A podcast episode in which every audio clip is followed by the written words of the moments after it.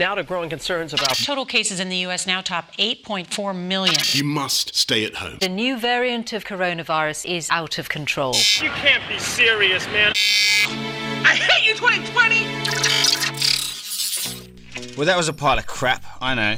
However, we did see some amazing tech companies emerge from the crisis.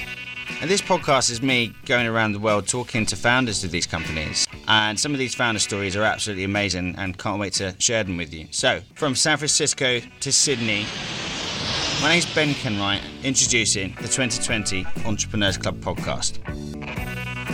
Okay, so welcome back to the 2020 Entrepreneurs Club. Today, or this, what you're listening to right now, is something a bit different. So, it, I had an epiphany the other day and that epiphany was I am having all these amazing conversations with our podcast guests, running simultaneously to me going through an entrepreneurial journey of my own. And I'm learning a lot in a short space of time. And I hope that some of the things I've learned would be useful to you guys out there. And so I'm going to try and get informative with a few things um, that we've had successes and failures with uh, hoping that it can help someone out in some way, shape, or form.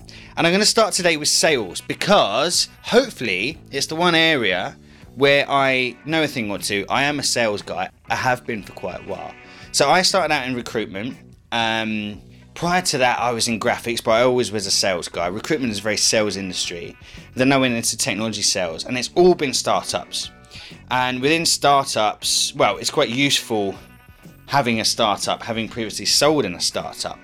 Uh, but you know, I was in startups that became very successful. Uh, we were very process driven, very analytics led, and I've learned all angles of sales. But nothing really prepared me to sell in a company that's tiny. Me, a co founder, a product, go sell. It's difficult, it's really hard. Even though I previously was the first guy on the ground in the UK for tech companies twice, I still had the backing, I had the financial resources, I had proven concept in other territories. It's easier that way. It's still difficult though. I remember my last company, I was first guy on the ground in the UK. We were backed by Google. We already had a third of the top staffing agencies in the US. We were a recruitment tech company. And still people in the UK would be like, oh, right, bit new, ain't you? Yes, we're three years old, but what more do you want? Like Google, look at it. We've got a third of the top staffing agencies. Yeah, but you know, not sure if it's uh, right for us at this stage. Maybe come back in a few years. Right. So imagine doing that now when we were three weeks old with not one client. You've got this massive chicken and the egg situation where in order to get the client, you need a client in the first place, and you can really go wrong here in several ways, and a lot of it is putting your best foot forward or not and we've made some mistakes along the way, but I've got some good previous experience, and hopefully, I'm going to share a few do's and don'ts and hiccups that we've had. And after 10 minutes or so, hopefully, it all makes sense. So, I'm going to start out with the options you have available when you're selling, right? Now, this hopefully will resonate not just with um, startup salespeople, but any salespeople out there you have right especially in a pandemic we don't have some of the avenues that are very useful like networking. Do you want to go for a drink?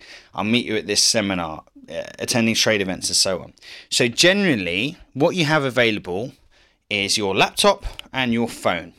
On your laptop you have social media. So depending on what your business is it might be relevant on the true social channels like instagram and facebook and stuff um, for more professional services, it's LinkedIn. For us, it's all about LinkedIn. I, I, don't know what use Instagram and Facebook would be for us just yet, so it's definitely LinkedIn. We have email. It's a very powerful tool when used correctly, and we've got our phone, right? So you then look at the dynamic of the people within the business.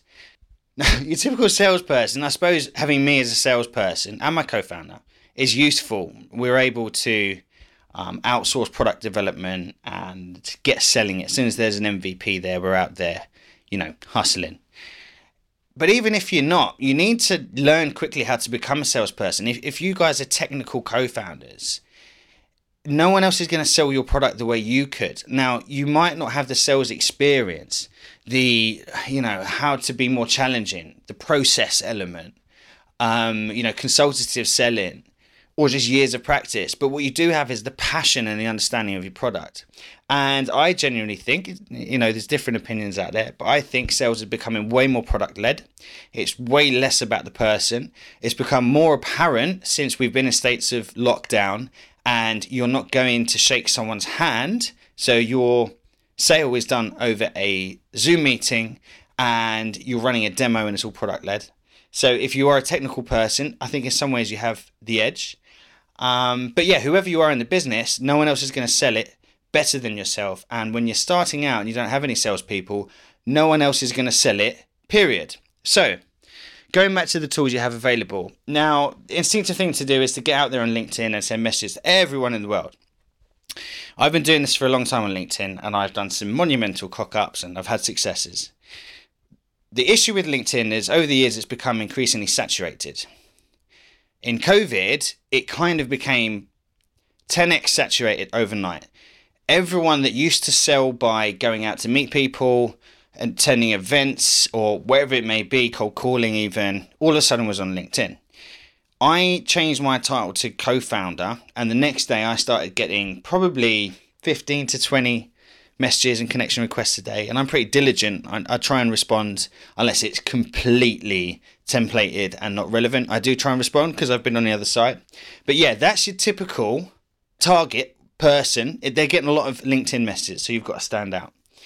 Really understand who it is you're going after and why, and also understand what is probably going to make your message stand out. Uh, so if you're going after C level people, know that they're getting a lot of inbound traffic anyway. What's going to make your message stand out? I actually listened to a podcast by Rob Moore, I think, and it was all around trying to get uh, an uh, like a uh, influencer's attention. How do you get through to an Instagram influencer? And the biggest takeaway was sort of the the vanity part, the ego.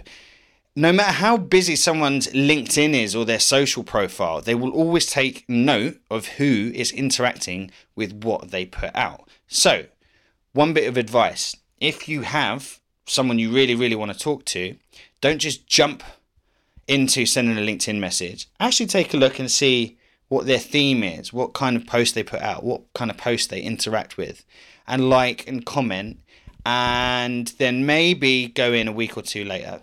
Chances are they probably would have seen your name liking and commenting and are more likely to respond. Don't send something long. If it's more than a paragraph, you're going to have quite often limited responses do you know what? Even cut out the greeting. Don't say hi, Ben.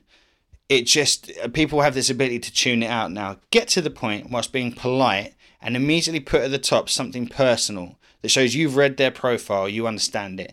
Hey, hope all is well. Not hey, just broke my own rule there. Hope all is well in sunny Oregon. I loved your post on this. Do you want to chat? We do this. People kind of want to see it direct. The next thing you want is for them to look at your profile, find some interest, and then message back. Make sure your profile looks good then. Make sure there's something about your business on that profile or something enticing that makes you interesting enough for them to want to speak to you.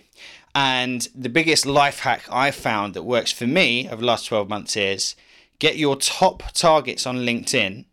And if they're C level people or anyone really senior and is going to have a busy LinkedIn, hit them up on the weekends because that's when no one else is.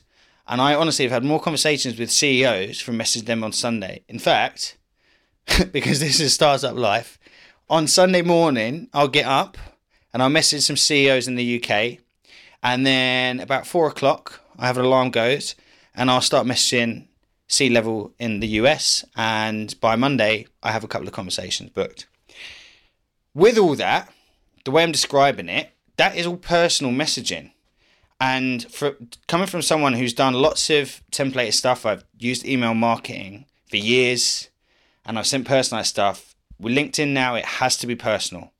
You're not going to get anywhere with a copy and paste message. You might be able to copy and paste a little sentence or two that you know it is repetitive, but generally it's got to be personal. Otherwise, you are lost in the LinkedIn noise. The second thing that we have is emails. One thing with LinkedIn that I've also realized, we often will reach out to uh, HR leaders, HR directors, VP of HR, and so on. Now, that person has to look at their emails because they might miss something that's business critical. Part of their job is looking at their bloody emails. Whereas the LinkedIn is a social profile, really. So we know a lot of people go onto LinkedIn, but there's clickbait everywhere. They don't have to look through their messages. So there is a high probability your message might be amazing. You've waxed lyrical and it's the best one liner that's ever existed, but that person just isn't going to read it because they don't need to. When they're prioritizing everything in their day and they have to get through their emails, their LinkedIn is always going to come second. So their emails is quite a powerful tool because, you know, if, if you send something to there, the likelihood is it will be read. There's lots of trackers out there to show if someone's read your email, I'd, I'd recommend it. And then you have email marketing, right? Now, this is kind of controversial or maybe a bit taboo. It's a cold approach, right? This is why you hate us salespeople because we do these cold approach type things. You know, it can be seen as intrusive, I guess. Now, I will massively disagree. At the end of the day, you've got a commercial email address. Uh, usually, it's easy to find this on a website or it's just available, and someone is trying to sell you a commercial product. So, I think it's absolutely fine for them to reach out to you. Now, you can take the piss if you put someone into an email flow that pesters them every three days until they get back to you, that's not a good look. It's not cool, and you're going to burn that bridge. But researching your market, really segmenting some well thought out messages, and setting small flows via an email marketing tool, then that's fine. People will respect the fact that you've done your homework. Yes, it's not the most personalized, but at least you've kept it in small batches. So th- that's where you can find successes with email marketing. But do know this the products you have on day one of your startup will be completely different. It will be different in six months' time, it will be different in 12 months' time because inevitably it continually refines and evolves and it changes. Email marketing in the true sense, has a low response rate. You're lucky to get one meeting out of a thousand emails sent.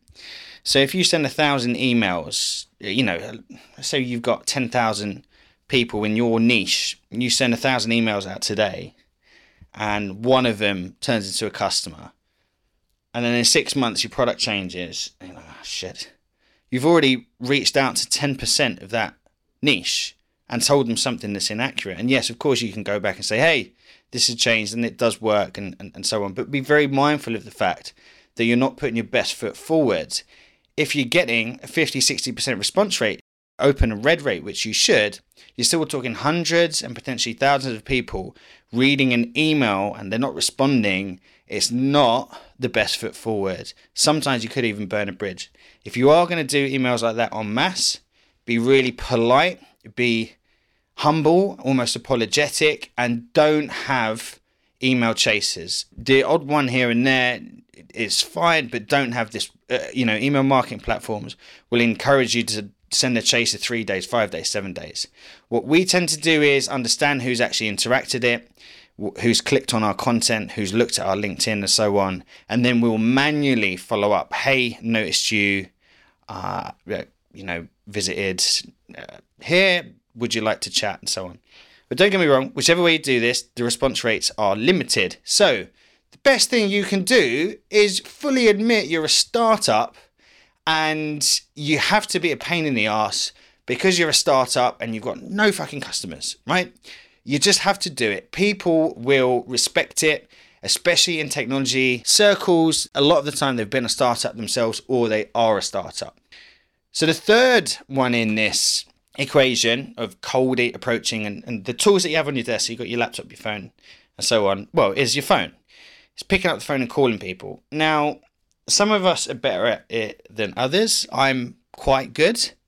Uh, I think I'm a better salesperson when I'm in the process. I'm very good at organizing and structuring the process and presenting. But you know, cold calling is a skill, and I, I guess I've had to become quite good at it over the years because you know when you have no customers and you don't know where to start you, you start with the phone the issue we've had is everyone's suddenly at home and only now at this time of recording which is may 2021 Uh, there's still a lot of people at home. People are starting to go back to the office, but it's difficult. Even in the office, you've got gatekeepers when you call the landline and so on. Anyway, pain in the ass. There are tools out there that have mobile numbers, but know that now, because everyone's at home, a lot of people are on Zoom calls. Their diaries are very regimented. Every time you want to have a catch up with someone, you're not walking over to the other side of the office. Hey, Jimmy, don't know why it's called Jimmy. Hey, Jimmy, have you got five minutes? Yeah, let's grab a coffee. That's not happening. It a message goes out. Shall we have a catch up? Sure thing. And it, it's a minimum fifteen minute thing that's booked in the diary. If you're on a Zoom call now and some unknown number calls you, and you think it's maybe the dentist, and you pick it up and you hello, and, and it's like, hey, it's Ben here from Bubb. How you doing today? A lot of time it's like, fuck off, I'm in a meeting. So be careful of being intrusive. One little hack here try and get people at times when they're unlikely to be in the meeting. If you call someone at two minutes past two, uh, they're probably going to be on two o'clock soon. Um, and uh, to be honest, use it sparingly. If you're going to cold call someone, try and make sure that there is some warmth there. There is a common connection. You really understand something to do with their business. Um, you can name drop, uh, or, or you know, you feel you have something relevant. And again, just be a little bit humble. Don't march in there going, hey, it's me. You're talking to me now. Because even if you disarm someone and catch them on the spot, they won't like it necessarily. They'll get off the phone and they don't always feel good. It takes a lot of skill to be able to really be bullshit like that, disarm someone and just talk and then then get off the phone thinking, yeah, I love that guy. I'm gonna I'm gonna buy their product, right? So be humble. Hey, yes, sorry uh, to, to have caught you off guard. I wouldn't necessarily say is now a good time because they're never to say it's a good time, are they? But once you get through, sorry to have caught you off guard. This is what I do. Quickly tell them everything that you have to offer, uh, and then tee up a, a good time to speak. You want to get them onto an online conversation as quickly as possible.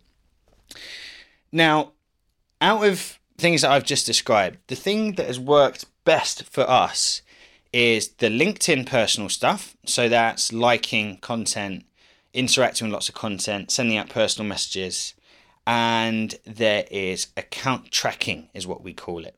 Something that we learn in, it's quite an American sales strategy, but it's been by far my most successful way of selling before COVID in more established startups and in this startup now. Account tracking is the most mundane and quite frankly boring thing you can ever do, but it's very necessary to a startup business and it's one that yields results. What account tracking is for us, we get a load of target accounts. When I say account, I mean a, a customer uh, or a prospective customer. We get them all down onto a spreadsheet or in your sales CRM, and we have five a day, or each person, each salesperson here has five a day that we will map out, understand every person in the business that we want to speak to, and we'll get them down into the CRM or a spreadsheet as, as long as you keep it organized. And you start by reaching out on LinkedIn. Uh, check if they've accepted. If they haven't, then maybe try someone else, try and loop into that person. Um, if you can't get hold of them there, see if you can get their email address, drop them an email and you keep doing that and you keep doing that and you slowly walk through difference is every single message you're sending is personalized. If there's a phone uh, opportunity absolutely throw it, uh, throw it in. Uh, but yeah everything that you're doing is personalized and it sounds slow because it is but and it's slightly anecdotal. However we can you know track this quite clearly if we try. The response rates are far better than uh, any kind of email marketing flow. So although it's more time consuming, well, the results are there. You will get, we tend to get 10 times better response rates. So there's really slow thought out account tracking. The reason being is because people can really spot personal messages now versus, um, you know, something more templated. But also, when you're going through a company's LinkedIn and you're learning who the decision makers are, on paper and you're seeing this person's there, that person's based here, okay, that guy's in California, oh, they've got the HR director, she's in Berlin. You're understanding all of this. You don't realize how much information you're actually taking in about that company as you're doing it. You, you've really done your research just by understanding who it is you need to be selling to. And you'll find that that naturally comes out in the messages that you send And then, boom, as soon as one person responds, you jump on a call with them. You've already got an understanding of who else is in the business that you can name drop and so on. Trust me, it works. I don't know why I'm telling you my secrets, but this is what 2020 uh, entrepreneurship is about. Now, there are sales tech platforms galore. My advice would be for a tiny tech startup, use your bloody phone and laptop. Sales Navigator on LinkedIn is a good one. You don't necessarily need to go investing in uh, loads of kit. Once you understand your sales MO, um, your you know expanding the sales department, then there's some amazing products out there. Data and analytics is always really good. If you're a uh, selling into tech companies, a lot of time it's good to track um, uh, investor information, who's had funding and what and where. Um, cheapest one is Crunchbase. Once you start to, uh, well, once you start to have slightly deeper pockets, brilliant uh, platforms out there uh, that give you more detail and are just, uh, I guess, um, have better insights and also contact details, Cognism, ZoomInfo, to name but a few. Um, and that is the type of stuff that you use for top of the funnel leads when you've got a busier sales machine that's chugging along. Uh, for contact details, there's other point solutions out there such as Lusha. Uh, but again, all of these should never be looked at as something to absolutely take care of this. Because the reason why companies hire salespeople and salespeople get paid very well and do crazy hours and send emails in the middle of the night on holiday or wherever it is is because it's tough, right? If sales tech technology could take care of all of that, there's no way um, enterprise SaaS salespeople would be getting $100,000 a year. It just wouldn't happen. So just know that every time someone is trying to sell you a bit of sales kit, it's there to slightly help you along. It's not there to do anything for you. Nothing achieves magical results. Now, another thing that we're doing here at, uh, at Bubb is we hired a marketeer before a salesperson. Again, it's a slightly disputed phenomenon that, um, but I kind of believe that if you're hiring a salesperson and they're starting out with zero leads, you've hired that salesperson too early. Unless you've got something that you need to sell discreetly, like just focus on getting some inbound traction first. You can do it quite cheaply. Yes, we've hired a marketing person, we've got a marketing partner, but um, you can do it yourself. You can jump on LinkedIn at night, create posts. Uh, Canva is an excellent DIY um, content create, creating tool and you can create some stuff in there. It's all formatted, ready for social media, and then the scheduling tools out there just get posting and posting and posting. Track who's interacting with your content. They're the ones that you cold call first, and so on. It's a big funnel process, but you can easily, as a founder, turn into a sales and marketing department on your own. But it's very, very, very, very time consuming. But you know, the idea you have to prioritize your revenue generation activity.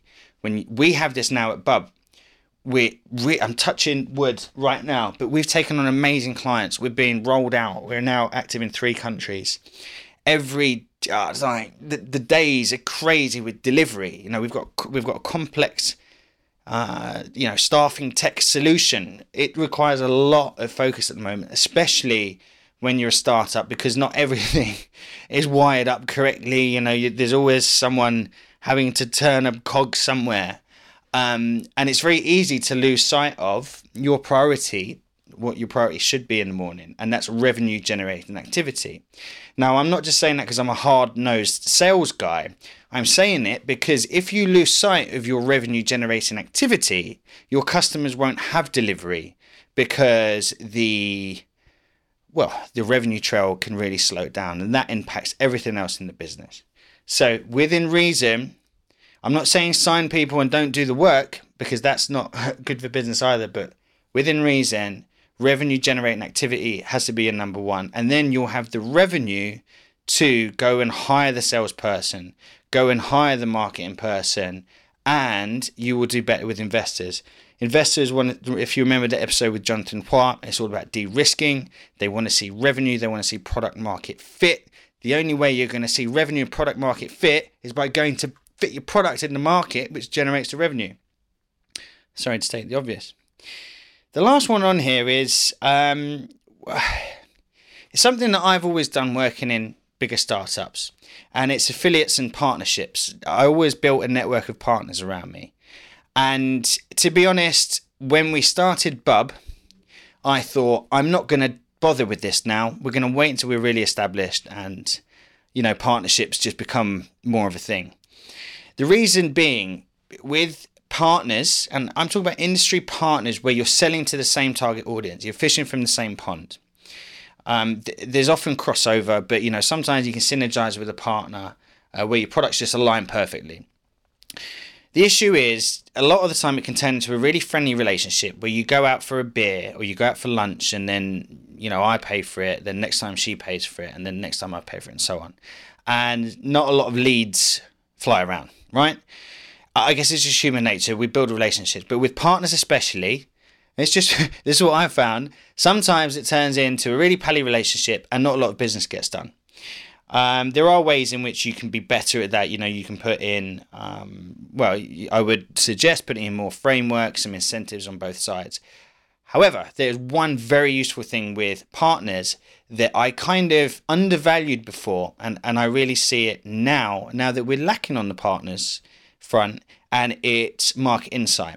So a lot of my best leads used to come from lawyers, accountants within the staffing industry where we were selling into because those guys are the ears to the ground. They're the ones at the grassroots understanding what's going on in the market. Some of the best cold approaches I've had were warmer through knowledge, such as, hey, um, I was just talking to so and so, congratulations on the recent funding rounds. Uh, I'm sure you guys will be scaling up the team here. Would you like to look at what we do? That is a far more professional and yeah, likely to generate results type of cold approach um, than you know just going in on a whim. And you know, it's it's not just partners that can give you that insight, but it, you know, as an example, partners have a lot of insight. Also, this is your biggest obstacle as a startup what the thing I'm about to say is, and it's credibility. When you have no customers, no one wants to be your customer, right? Who are your customers? We don't have any. Okay, come back when you've got some customers. And again, it's the chicken and egg scenario. I have said the words chicken and egg for the last five years in tech startups because everything is a fucking chicken and an egg. You, you, you know, from internal politics to uh, actually sales and marketing, everything is a chicken and the egg. You know, you can't get that customer until you've got another similar customer and, and, and so on. So affiliates can actually help you on the credibility front purely because you can name drop them. Ideally, you get their logos on your website, uh, but even as simple as, hey, I was just talking to Jimmy. Jimmy gets around, he works everywhere. I was just talking to Jimmy the other day uh, about this exact issue. And, oh, right, you know, Jimmy. Because that is again disarming any reservations they might have about trust, right? It doesn't mean that your product is credible yet, but just having some affiliates shows that you have made an effort in the market or you're known in the market. It goes a long way. On the product front, just be honest. Say we're brand new, we don't have customers, or we've got two customers. We are looking for people to come with us on this ride. Now, humans, are inherently curious. Humans also like to get things first. The biggest thing you can have as a startup on a sales front is selling first mover advantage because you won't have it for long. After five years, after you've dominated the markets, you don't have this first mover advantage. If you go in and all of their competitors already have your product, that line just, well, it can't come up for obvious reasons whenever we've had pushback in a startup environment, okay, who else has it in this space? You're the first. Oh, sorry, you're the first conversation we're having. All right, okay. Never go down the route of exclusive uh, of an exclusive conversation. You are the first. We are actively talking to everyone in this space, but you can go first. That first mover advantage is very valuable. Large companies, especially, are familiar with it. If you're selling to smaller companies who aren't familiar with it, then it's an opportunity to educate them. And here's where some real sales tactics can come in, like Hero Story. Just Google sales Hero Story. There's some really interesting um, articles, I believe Salesforce for a good one, about using Hero Story and humanizing um, the sales process. And a lot of it comes in the education piece. And yeah, early mover advantage is by far your biggest uh, selling tactic uh, if you haven't got any customers. And even when you have customers, I'm telling you, we're, quite fortunate now. We've got a few juicy logos. Um, just waiting for one more so they're symmetrical and we can put them on our website. Uh, but even then, you know, if people are looking on your LinkedIn and you're established in 2020 or 2019 or any time in the last five years and you've got a headcount lower than 50, people can be really, really mean, right? it's like, come on, man, we're the little guy. But no, that's just not how the cookie crumbles. Um, you have more luck with entrepreneurs if you're talking to the person that started the business. If you're talking to the founder and she's like, yeah, I started this business from my uh, back bedroom, they're more likely to be slightly sympathetic. But at the same time, no, because it's business. No one's just going to do you a favor without having anything in it for them. And that's it. It sounds, it sounds like a lot because it is. It is all consuming um, you the biggest frustrating thing is you will constantly question yourself did you do this right? Could i have done that better? Are we should we be selling to them? Actually is this vertical even fucking going to be the one that makes us money? And you will constantly question yourself unless you, you've come up with a product that's so similar to something else and you're just, you're just following in their footsteps.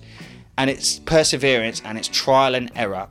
And what I've given you there is some of the trials, uh, sorry, some of the successes I've had from the past 12 months of trial, uh, trial and error in Bubb, uh, but also the last seven or eight years of my life. And I'm quite out of breath now, so I'm going to call it a day. I hope that was useful. Do tune in for the next episode on the 2020 Entrepreneurs Club, and I'll be coming out with another diary exhibit soon. And go sell, sell, sell.